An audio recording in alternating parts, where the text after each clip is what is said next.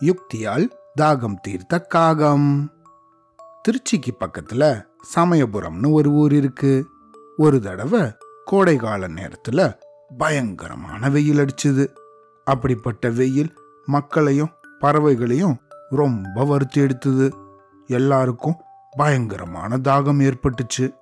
பறவைகள் எல்லாம் தங்களோட தாகத்தை தீர்த்துக்க தண்ணி இல்லாம இங்கேயும் அங்கேயும் தண்ணியை தேடி அலைஞ்சுதுங்க.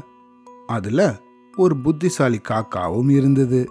அது தண்ணிக்காக அலையும் போது ஒரு வீட்டுக்கு வெளியே வாய் குறுகின பானை ஒன்று இருந்ததை பார்த்துச்சு. அந்த பானைக்கு பக்கத்துல போய் அதை எட்டி பார்த்தம்போது அதுக்குள்ள கொஞ்சம் தண்ணியும் இருந்தது. அதை பார்த்த இந்த காக்காவுக்கு ரொம்ப சந்தோஷமாயிடுச்சு.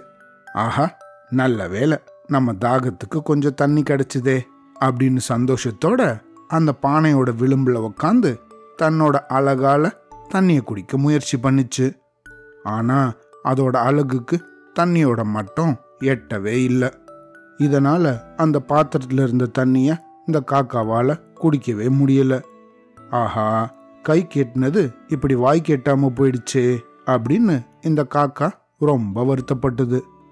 இதை விட்டா வேற இடத்துல தண்ணி கிடைக்குமோ கிடைக்காதோ அப்படின்னு நினச்சி ரொம்ப வருத்தப்பட்டது. எப்படியாவது இந்த தண்ணியை நம்ம குடிக்கணுமே அப்படின்னு சுத்தி முத்தி பார்த்து ஒரு யோசனை பண்ணுச்சு. அந்த பானைக்கு பக்கத்துல கொஞ்ச தூரத்துல சின்ன சின்ன கூழாங்கற்கள் கொட்டி கிடந்தது. அதை பார்த்த உடனே இந்த காக்காக்கு ஒரு யோசனை தோணிடுச்சு.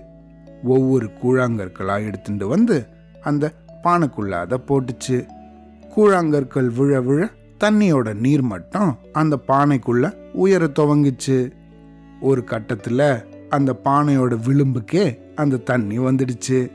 உடனே இந்த காக்கா தண்ணியில தன்னோட அழகை வச்சுது. அப்பாடா தாகம் தீர அந்த தண்ணியை குடிச்சு சந்தோஷப்பட்டது. இந்த கதையிலேருந்து நம்ம என்ன தெரிஞ்சுக்கணும்? எந்த ஒரு பிரச்சனையா இருந்தாலும் அதுக்கு ஒரு தீர்வு உண்டு. நம்மளோட சமயோஜித புத்தியை பயன்படுத்தி நல்லா யோசிச்சு பார்த்தா ஒரு தீர்வு கிடைக்கும்.